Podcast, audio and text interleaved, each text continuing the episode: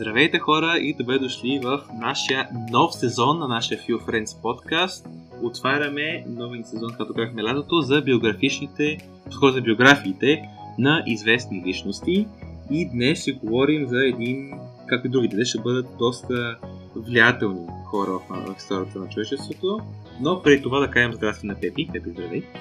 Здрасти! Днес това е един от най-великите завоеватели. Мисля, че е добре да почнем с някаква така много известна историческа личност, да започнем да видим всъщност нали, тя как ще се сравнява после с следващите хора и какво може да научим от нея, защото такива велики исторически личности може да ги чувстваме малко по-отдалечени от себе си. И да мислим, че не може да вземем нещо от техния живот, обаче Днес се надяваме да го опровергаем това, като ще ви разкажем, разказваме днес и ще коментираме биографията на Александър Велик. Като ще видите, че правим нещо, което го няма почти къде другаде в България на подкасти, тъй като Както може би знаете, аз съм полугрък, така че мога да ви казвам фенси неща, как се произнася на гръцки, макар че не ви интересува. Примерно, Александър Велики на гръцки е Александрос Мегалопрепис,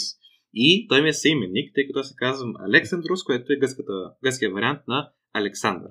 И така, добре, ами да започваме. Преди това да кажем два много бързи дисклеймера. Първият е, че естествено ние не сме историци, нито претендираме, че информацията ни е изчерпателна, пълна, съобразена с всички новости на изследването в историята. Ще видите, че се бъдали много сбито, тъй като вярвам, че може да се намерите цялата информация, която ви трябва в Википедия, буквално, даже по-колкото ви трябва. Ние тук не сме тук да ви правим обобщения, ми ще мога да сами. Тук сме повече да ви покажем с едно основата на неговата биография, това ще коментираме и негови черти на характера и неговата биография в контекста на актуал, актуалните събития и на м- това какво може да научим от този човек. Това е едното. А второто, тъй като става дума за Александър Велики, и ще видите, че често ползваме думата Македония в нашите, на, нашето изказване. Сега, много важно да се каже, че тази Македония, която ще говорим ние, няма нищо общо с държавата Северна Македония, която е, има в момента на картата. И също така, по принцип е правилно да се казва, че Александър Велики е бил македон, а не македонец, за да се прави тази разлика. Така че много и това. Сега, има някои политически завърски в този сюжет, но ние оставаме на историческите факти, които казват, че това не са едно също нещо. Така че сега може да започнем вече. Сега, Александър Велики. Кой е този човек? Както Епи каза, той наистина може да, тъй като е митологизиран образ, може да бъде много далечен за нас. Той накратко е бил завоевател и цар на Царството Македония в а, Древна Елада, в Древна Гърция и е бил роден горе-долу на 20 юли 356 година преди Христа в, естествено, Тасо Македония, Древна Гърция. А, той е управлявал общо а, Македония от 323 година, т.е. 13 години и през своето време успял да обедини различните гръцки държавици, като не тогава не е имало една единна държава Елада или Гърция и създава нещо, което ще коментираме по-късно, което се нарича Лигата на Коринт.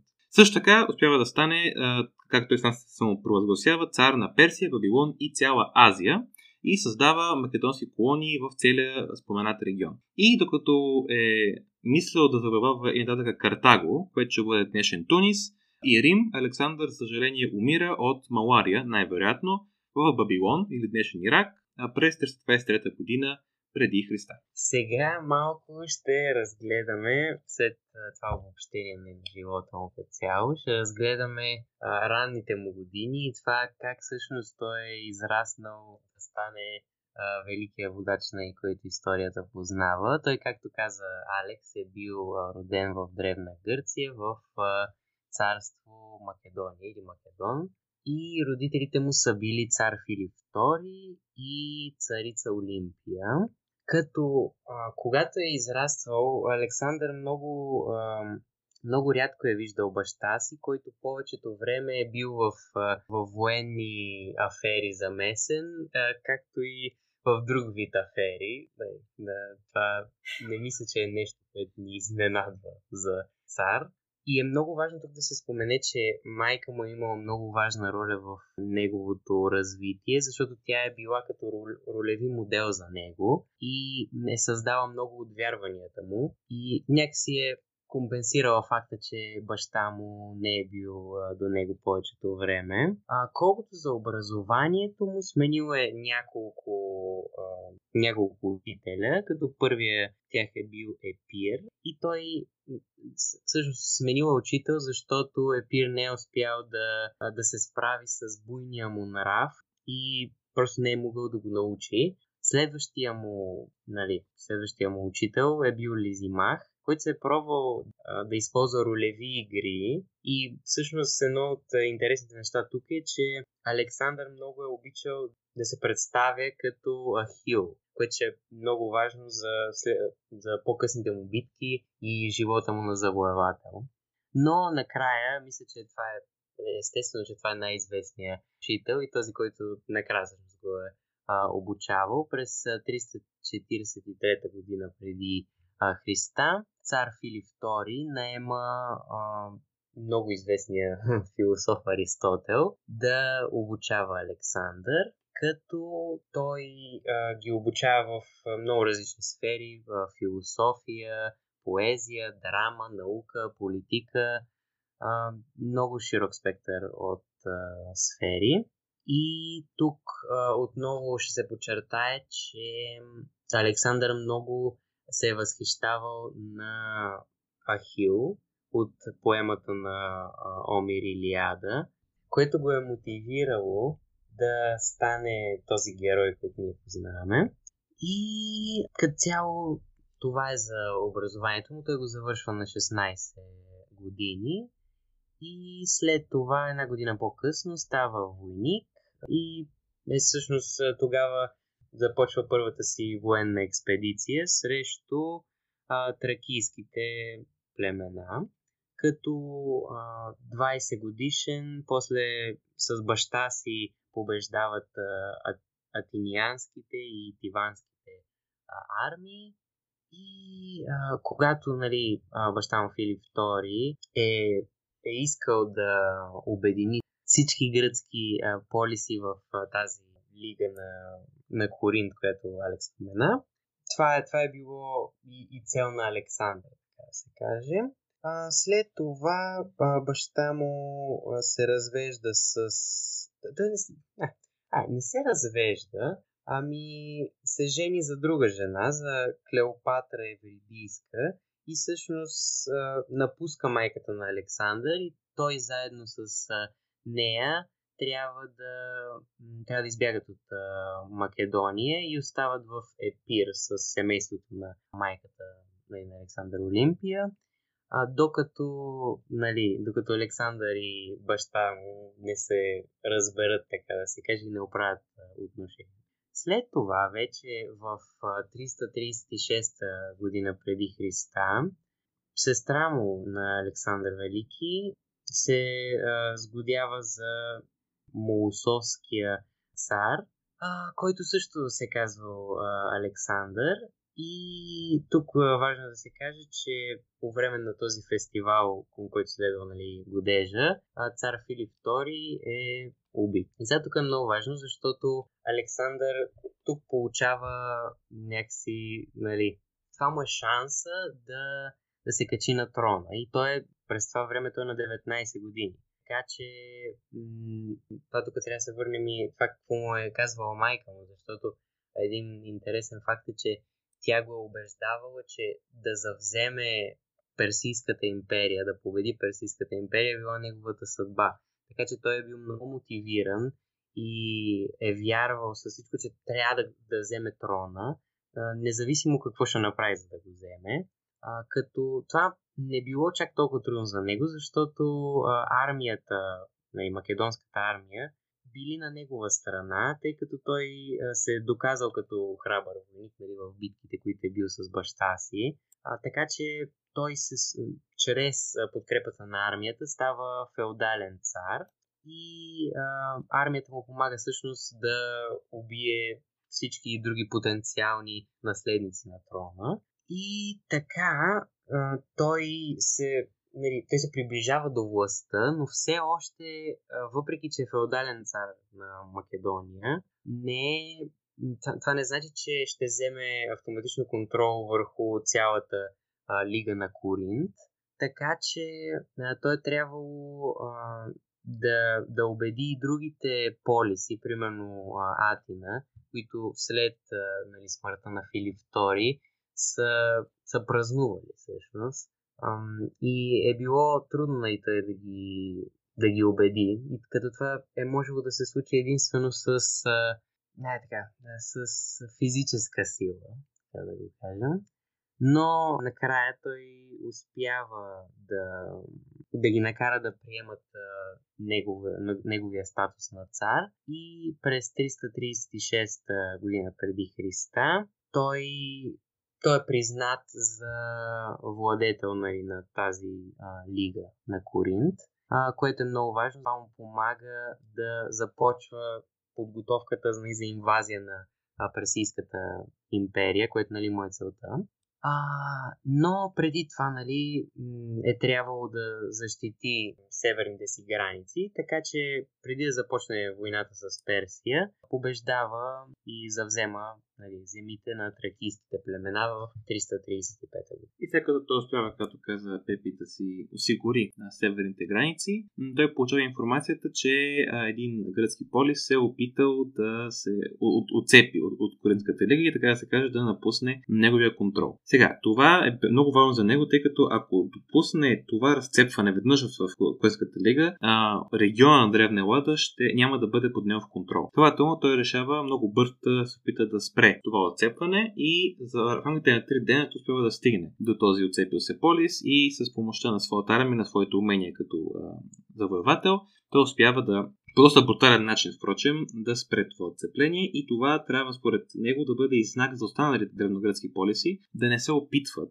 да се отделят от лигата на Корин, тъй като ги чака същата съдба на пожаряване, отричане на хора и така нататък. И тази стратегия изглежда е успешна, тъй като докато Архандър Велики на експедиция в азиатските територии, няма друг опит за отцепване от Лигата на Корин. И с така се каже, осигуряването на спокойствието в Древна Гърция през 1934 година Александър започва своята прословута азиатска експедиция, като първо стига в Троя, пролетта на същата година. Там той започва една много дълга, измързана борба срещу персийския цар Дарий III и в крайна сметка след доста борби той успява да изгони, така да се каже, Дарий от първоначалните му позиции на, на запад, се падат граници на на Римската империя и в следващата война през 1933 година лятото македонските войски, начало с Александър, още един път се срещат и се бият с тези на Дарий III. И въпреки, че възпитът на Александър е по-малка в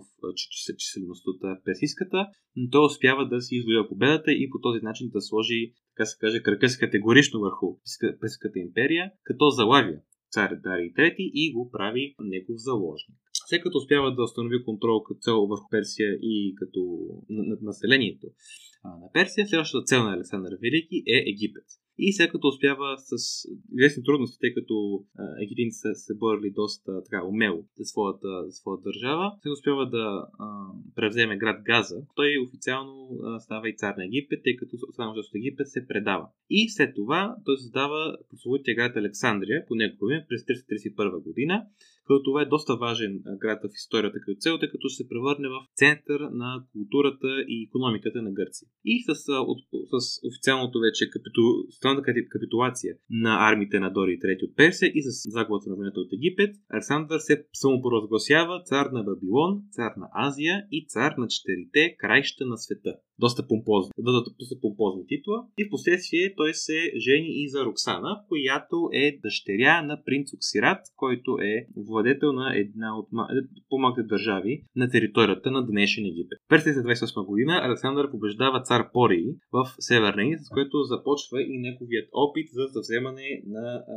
територията на днешна Индия, което ако успее да го направи, той ще бъде владетел на най-многото земи на откритата до тогава населена част от земята. И успява наистина да, да, да победи а, цар Пори, не да, да вземе цяла Индия, но това е един начален успех в неговия опит за това завземане. Но, а, връщайки се от река Ганг, река Ганг, къде се е води една от борбите, той бива сериозно наранен. Което значи, че той 3 години няма участва в, в битки за съображения за неговия живот и неговото здраве. Та след 3 годишна пауза Александър е възстановен, физически мотивиран и с а, доста голям част от своята армия а, доста бързо се насочва към Персийския залив, където ако успее да а, заобиколи а, неговите да стигне до другата страна, където се намират а, армиите на Индия, той на практика ще има решаваща позиция за резултата от войната. Обаче там случва нещо много интересно и то е, че неговите войници отказват да продължат с аргумента, че е, водят много, много трудна борба, много трудно да бъде спечелена тази битка, дори да успеят, едва ли ще могат да овладеят цялото население на Индия, аспекти на огромна територия. Много от тези войници са все още млади, са виждали от много години своите жени и деца. Като цяло има едно бунтуване в армията на Александър, кое, кое, която, или по-скоро което, това бунтуване, да, бършка език литература, а, Александър не успява да потуши и затова взема решението да поиска м- персийски млади а, мъже да бъдат с неговата армия, което обаче допълнително влушава установката в армията на, на, на македонците, тъй като а, неговите хора приемат това за предателство и че един вид той предпочита персийците пред своите сънародници и македонци в армия. Поради тази причина той се опитва още един път да оправи установката в своите редици, като жени 13 персийски дами, така да се каже, на доста влиятелни персийски царе и негови съветници, на, бившия цар Дарий III, за македонци, като в Древна Гърция, като в Древния свят, да се даде принцеса на цар или на влиятелен човек не към друг владетел, а към войник, се, се е смятал за невероятна чест спрямо войника.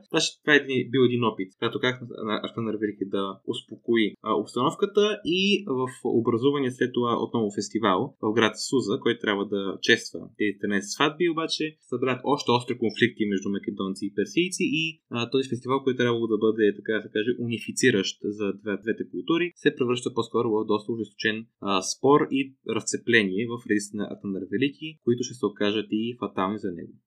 Точно тук виждаме вече как отиваме към края нали, на живота също така на Александър и на неговите военни успехи като цяло защото не, по това време той е имал амбиции, както казах още в началото, и към днешен Тунис да се насочва и Рим да завладява, но в не, както казахме в началото, то умира най-вероятно от малария, защото има и спекулации за това дали са го отровили и такива неща, за които ще си поговорим малко по-късно.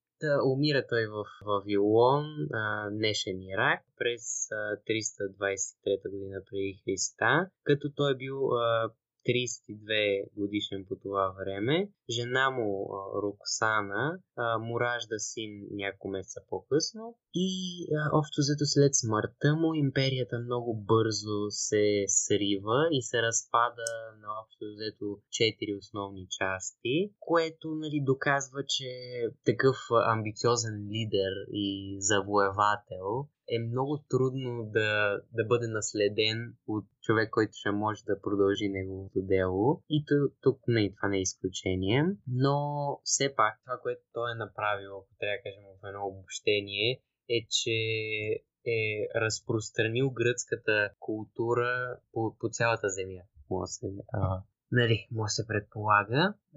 И нали, това наследство се простира отвъд военните му завоевания, защото всъщност нали, всички тия негови кампании увеличават всъщност и търговията между изтога и запада и не, както казах вече, огромни части са били повлияни от, гръцки, от гръцките обичаи и начин поведение като цяло цивилизация. Освен това основава много градове и манастири, така че Александър Велики като цяло може да кажем, че е имал огромно влияние върху начина по който са се развили нещата за напред и това как Гърция седи в историята. Така че мисля, че не, то не мисля, че това със сигурност е един от най-влиятелните владетели по това време и като цяло. Абсолютно. Това е много, много, много малко уточнение. Той не е правил манастири, тогава не е имал християнство, е правил храма. Да. Но се да, да. Да, наистина, най-невероятна личност според мене и това след към да обсъдим, вече минавайки към по-дискусионната част на нашия разговор. Това беше неговата биография, впрочем. Ако не се усетили след смъртта му, някакво друго да разкажем. Има дема, не е баш по темата. Това, което ми е много голямо впечатление, като четох за него и ти го казах те преди да започнем, е, че колко бързо, това каза и ти сега, след смъртта на Архангел Велики, общо целият му труд извън културния прогрес, който се види и държавата, който той е взел, се разпада. Как политически, етнически, просто такава огромна империя не може да издържи, въпреки че е била завоевана от такъв велик лидер. То, знаеш какво е интересно? Защото разпадането малко се получава от това, че някакси за преки законни наследници няма всъщност а, на него, защото сина му е бил много малък, т.е. Не, не е можел и веднага да вземе трона. Имал е там полубрат и, и интересното е, че не, има, това, това са спекулации, не може да са митове вече, обаче а, има така легенда, че като го питали кой, не, кой му е кой е човека, който той иска да вземе цялата империя. Той е казал, който е достатъчно силен. Това е, да, явно никой не се е казал достатъчно силен, защото не пак е, аз това гледах, че не, то се е получило нещо такова, че полубратът на Александър всъщност е станал владетел, но също така и а, сина му. Така че това се е случило. Имало е регенти в отделните, а, в отделните нали, царства, така се. И то всъщност като така голяма новина, смърт на такъв велик а, лидер и толкова харизматичен, който всъщност се обединява а, всички части от империята, тогава вече естествено се хвали възстания, войни. То даже аз четах, че тези неща 40 години, това войни продължават 40 години в империята, за да може да се разпадне цяло. Да, просто не е имал, не е имал такъв човек като него, който да успее да продължи дело. Даже, доколкото знам, след смъртта на Ханна Великите, после изляза на само царство Македония, доколкото продължителните войни го изтощават и само, кам, само 200 години, тъй като за една, едно царство, което е било на върха на Древна Греция като Македония, в рамките на две, два века да се стрина толкова, че да бъде толкова лесно за взето от Рим, което даде началото на след това Древната Римска империя, наистина показва, че когато човек се когато владето по-скоро, се опита да създаде така нареченото Optimus Prime, т.е. да направи невероятното възможното да постигне нещо а, велико, да го отличи от всички останали завоеватели. Това, което много пъти се забравя, е как това нещо ще бъде стабилно. И това според мен се забелязва в повечето завоеватели в а, историята ни. Примери може са Хядов Хитлер, Наполеон Бонапарт, Джингис Хан те постигат нещо велико. Сега, Хитлер, това, което постигнал е било ужасно, но било и велико като територия, да ме веда погрешно. След това много бързо се разпада, простата причина, че е невероятно трудно за такъв време, което е в случай в 7-10 години, да хомогенизираш толкова различни народи. Отвъд Персия, египтяните са имали минимален контакт до тогава с гърците, камо ли ам, днешна Сирия и днешния Ирак. Тоест говорим за първи сблъсък с тези две цивилизации, гърците, сирийците, Ирак и така нататък. И този сблъсък е военен, буквално, и след това трябва да изведнъж да почнат да живеят заедно под едни си закони. Просто някакъв да стане. Това, защото не ти каза, защото мен ми е интересно какво се случва в главата на тия хора. Това е а, буквално този човек е искал да завладее целия свят. Да. Е, това е. Много, а, много не, трябва да се види, ние затова започнахме и отделихме време на детството и ранните години, защото това нещо се сформира. Това не е просто е така. Такива огромни амбиции да има човек, защото това е, това е просто, може да се спори за това, ама това най-вероятно ще е най-трудното нещо, което някой може да направи, защото това е просто невероятно и как ти каза, да убедиш толкова много народи. И това всъщност тук, тази мегаломания, така, идва много от първо това, че а, баща му не му е обръщал достатъчно внимание и той е искал да се докаже в това едно. И е искал да го да бъде по-силен от него, да бъде по-добър и да завладее повече земи от него, да стане по-велик. Другото, което аз това обърнах внимание в началото, майка му наистина му е внушила, че това му е съдба. По това време са религия и в боговете и тия неща. Общо той, той даже мисля, че на края на, на края на живота си се е смятал за син на Зевс, което още по не, доказва как майката му е внедрила всички тези вярвания, че не, той трябва да завладее Персийската империя и то там нататък не, стигаме до следващото нещо, което е, че той има 20 бит, големи битки и не е губил нито една от което няма как просто да не ти повлияе, защото ти като спечелиш толкова много различни битки, защото те са в различни терени, с различни, защото индийците, примерно, са били на слон и е трябвало а, там да различни тактики да се а, да се използват. Тоест всички тези неща се трупат и се случва нещо такова, което е просто на мен е много невероятно човек как може да има толкова, толкова големи амбиции. Което е интересно как може да го свържем с с модерния живот, защото не, такива амбиции вече никой няма, а надявам се. Абе... А, да, може и да е. Смисъл... И... Да. Но, да, това, това е интересно. Амбициите да видим това всъщност как. Могат ли да са ти твърде големи? Ете, види. Да, да, това е друго много това, което ти казваш. И само да вметна това, което каза, че мисля за син на Зевс. Има много известна легенда около Архандър Вели, която не знаем кога точно е произлязла. Възможно да е произлязла от него самия, докато е бил това да се утвърди, така да се каже, статуса, че когато е, е Олимпия била бременна с него, в един ден има много рязка буря и една сияща светкавица удря корема й, но тя не умира, а ни, нищо и няма. И след това се ражда Ханарвили, който пак е знак на светкавицата, че един вид той е заченат от Зевс и е син на Зевс. Така че има много такива легенди около него и със сигурност това, което спомена ти Пепи, тези фактори, майка му Олимпия, тези легенди, неговата безупречност на бъдното поле като, като лидер, създава от него тази мегаломания, т.е. тази невероятна прекомерна амбиция. И интересното тук е по-скоро, че това не е нещо ново. Мисъл, забелязваме, че от момента, в който ще имаш включително висши хора в обществото, какъвто е бил тогава царя, тогава е някак според мен неизбежно да има един стремеж към постигане на нещо абсолютно. Тъй като човек се чувства избран. Като е толкова, толкова различен останалите, от, как каже, просто, простолюдието. И интересното обаче кое е, че този наш елемент бихме казали, че е социално създаден, от това, което казах сега. Само, че според мен дори днес, без да кажем нашите ще в политика вече, има хора с такива мегаломанични наклонности, въпреки че живеем в едно общество, където макар да има социални неправди и неравности, не мога да кажем, че е толкова разнищено и толкова различно, колкото е било тогава. А, тогава мисля, разликата между, между владетел и хора, които биват владени, е била по-голяма. Тоест, възможно е да кажем, че мегаломанията е нещо природно от човека и стига да има правилните условия, се отприщи. Това е, това е интересна идея. Мисля, че има, има нещо в нас, което ни кара да се стремим все към повече.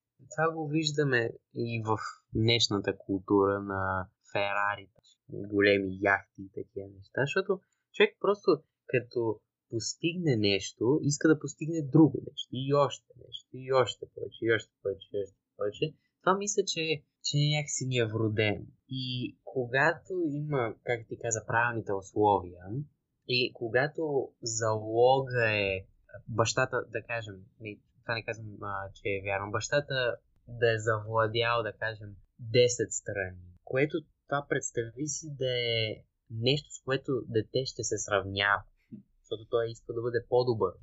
Този естествен наш наглон, ай, как да го кажем, за власт и за все повече и повече тази амбиция, като го, да, като го комбинираш с факта, че това е започващото. Тоест, оттам започва той. Това мога да видя доста лесно как ще се превърне в мегаломания от огромни. Това е аргумент срещу монархията, впрочем, без да казвам дали е добра или, дали лош аргумент, че давайки толкова много власт и очаквани върху шепа хора, неизбежно е тази шепа хора да своя опит да оправдае тези очаквания и тази своя различност от останалите, да бъде в такива състояния на мегаломания, като амбицията им вреди много по колкото им помага. Но интересното, освен на нали, тези мегаломания, е, че Ахандър Велики все пак не е бил просто един цар, един забавател с големи идеи, тъй като смятам, че е имал много такива. Все пак той не е бил нещо специално в началото, той е бил така. Той е бил цар на страната в древния свят, което е важно, е значително. Но има и други много такива царе и по него и след него и преди него, по негово време. Следователно въпросът е защо точно той. И според мен причината е в това, че освен доста умен и хитър на бълното поле, той е бил невероятен лидер. Мисля, това е централната тема, която трябва да хванем за неговата личност. Той е бил невероятен оратор, еродиран, изключително умел в това какво на кого и как ще каже. Опитва се да обединява, а не да разделя да владее, как ще каже по-късно Юли Цезар. И най-важното според мен е, той уважава от другите за цар Дарий III, който той буквално унищожава на пълното поле три пъти. След това, тъй като умира цар Дарий, той не го убива, впрочем, а Атана Велики никога не е ам, убил друг цар, освен ако не и не е му с неговия живот. И освен това, той самият никога не е, така как да го кажа, бутствал с а, жени, което по принцип се прави в такива случаи, като има завоевание. Този негов респект би трябвало да буди респект и в неговите а, войници към него. Така да забравям тук един невероятен коктейл от качества, които го правят наистина доста специален по отношение на неговите качества като лидер. Аз тук малко ще се върна към, към нашата любима тема за рационалното и емоционалното в книгата. Защото според всъщност, не, той и, и ти тук мисля, че имаш да кае, какво да кажеш, защото сега малко ще поговорим за Аристотел и това как той, нали, как той го е учил. Но интересното не четах, че древногръцкият там а, философ, платонист, който е, Плутарх, е казал за Александър, че има буен нрав и импулсивен характер, което е нали, по-емоционалната. Това нещо на бойното поле много ти трябва, защото а, това, което Александър е правил е, че той се е бил заедно с войниците си, което е много важно, много важно, защото те са го възприемали като седно един от тях. Нямало го е това разделение, да, той е много над нас, и, защото така много лесно се губи връзката, се губи доверие. И, а, а то без това доверие той не е, нямало е да може да спечели всички тези битки. Така че това, тази емоционална страна, тази буен нрав, усилен характер е било много важно за това. Обаче, важно същия този а, философ казва, че е имал и по-спокойна и рационална страна. Като това предполагам, че много от тези неща са били подхранени от Аристотел, защото неща като жажда за знание любов към философията, е, известно е, че е бил запален читател. Така че това също е било много важно, защото той не само, че е бил боец, но е бил и от образованите. Тоест, някакси той е успял да събере двете, двете основни неща, които са го направили този лидер. Така че мисля, че е това тук е била основата за да се създаде лидер. Точно е Аристотел, защото просто това е просто тригър word, разбирате ли? Като чуя Аристотел се хващам, защото а, не, аз с философия и се занимавам и, и смятам, че Аристотел е философът, който е бил най би могъл да бъде и бил най-добър съветник на млади хора. Защо? Защото ако, а, две основни идеи негови са. Едната е тази идея за златната среда. Златната среда, или той го нарича от центъра на богата и всякакви други имена има, е негова идея и се базира в това, че трябва да търсим баланс, тази му омразна дума, а, и омразна и на учителя на Аристотел, който е бил Платон, впрочем. А, тази дума, а, да, този баланс, че трябва да се намира тази, този баланс, какво ще кажа дума вече, между двете крайности. Да, примерно, човек не трябва да бъде страхливец, но не трябва да бъде твърде смел, тъй като ако бъде твърде смел, може да рискува живота си. Това е бъде по средата. Примерно. Така че това с балансирането на рацио и емоцио напълно възможно да го е припознал Александър Велики в себе си, благодарение на учението на Аристотел. Втора много известна идея на Аристотел е хилеморфизъм. Накратко, това е идеята, че материя а, и форма са в едно в един предмет. Тоест, под форма не говорим за, например, да е нещо квадратно или триъгълно. Форма е а, есенцията на това нещо. Примерно, есенцията на един лист хартия е нещо, в което може да се пише. Примерно, функцията на това нещо. И според Аристотел, за разлика от други философи, материята, буквално дървото се, на което се прави хартията, и смисъла на тази хартия да я има, и ползването, и са в едно. Следователно, той оттам тръгва и казва, че в този ред на мисли нещо живо умира тогава, когато то е достигнало абсолютно единство между материя и форма и когато е постигнало своята форма, своята цел. С други думи, той казва, че живота е линеарен и той стига до там, докъдето ние може да стигнем като целево. Да казваме едно дърво расте нагоре, нагоре, нагоре, е, което не може да расте повече, увях и умира. Сега, тази история като наука е пълна глупост, но това няма значение. А тогава не е имало наука, да го провергае. Та, Аристотел, като говорим за хора, казват съответно, че всеки човек има някаква цел, един капацитет, който той може да постигне и след това започне да умира, той, той казва, че ще почне да умира мисловно, той ще спре да има нови идеи, спре да се развива, тъй като е стигнал тази своя граница. И като комбинираме тази идея с думите на Олимпия на майка му, че неговата цел или неговата съдба е била да, за, да стане завоевател на Персийската империя, забелязваме как вече имаме рационалната основа Аристотеловата и емоционалната, какво е казала мама, буквално, и как те може би, след това спекулации, са се слели в Архандър Велики и той е имал невероятно силна база и мотивация да стане това, което е станало един от най-великите завоеватели в историята. Не, това просто е, да. Много интересно как се сформира как се сформира един лидер. Той е много, много е сложна, много е сложен този процес и ние няма да може да го, да го обсъдим в неговата цялост. Но това, което аз а, мисля, че нещо, което не е често срещано е, да кажем за такива велики лидери, много често се издигат те в един култ. Той е велики. Значи, буквално името. буквално. Защото, не, все пак той не е бил перфектен. Да, всичко, а, всичките битки, всичките победи, рационалната му страна, емоционалната му страна, Аристотел, всички неща. Може човек си го мисли, добре, това е перфектният човек, да, той е толкова далеч от мен, че това направо няма смисъл да, да, да го гледам. Обаче интересното е, че той е имал, ай така да ги кажем, зависимост към алкохола. Да. А, а, така че не е бил, въпреки че е се е контролирал по отношение на тия на плътски удоволствия, така да ги наречем, а, което нали Алекс го каза. Когато е завладявал различни царства, не е, не е спал с а, жените там.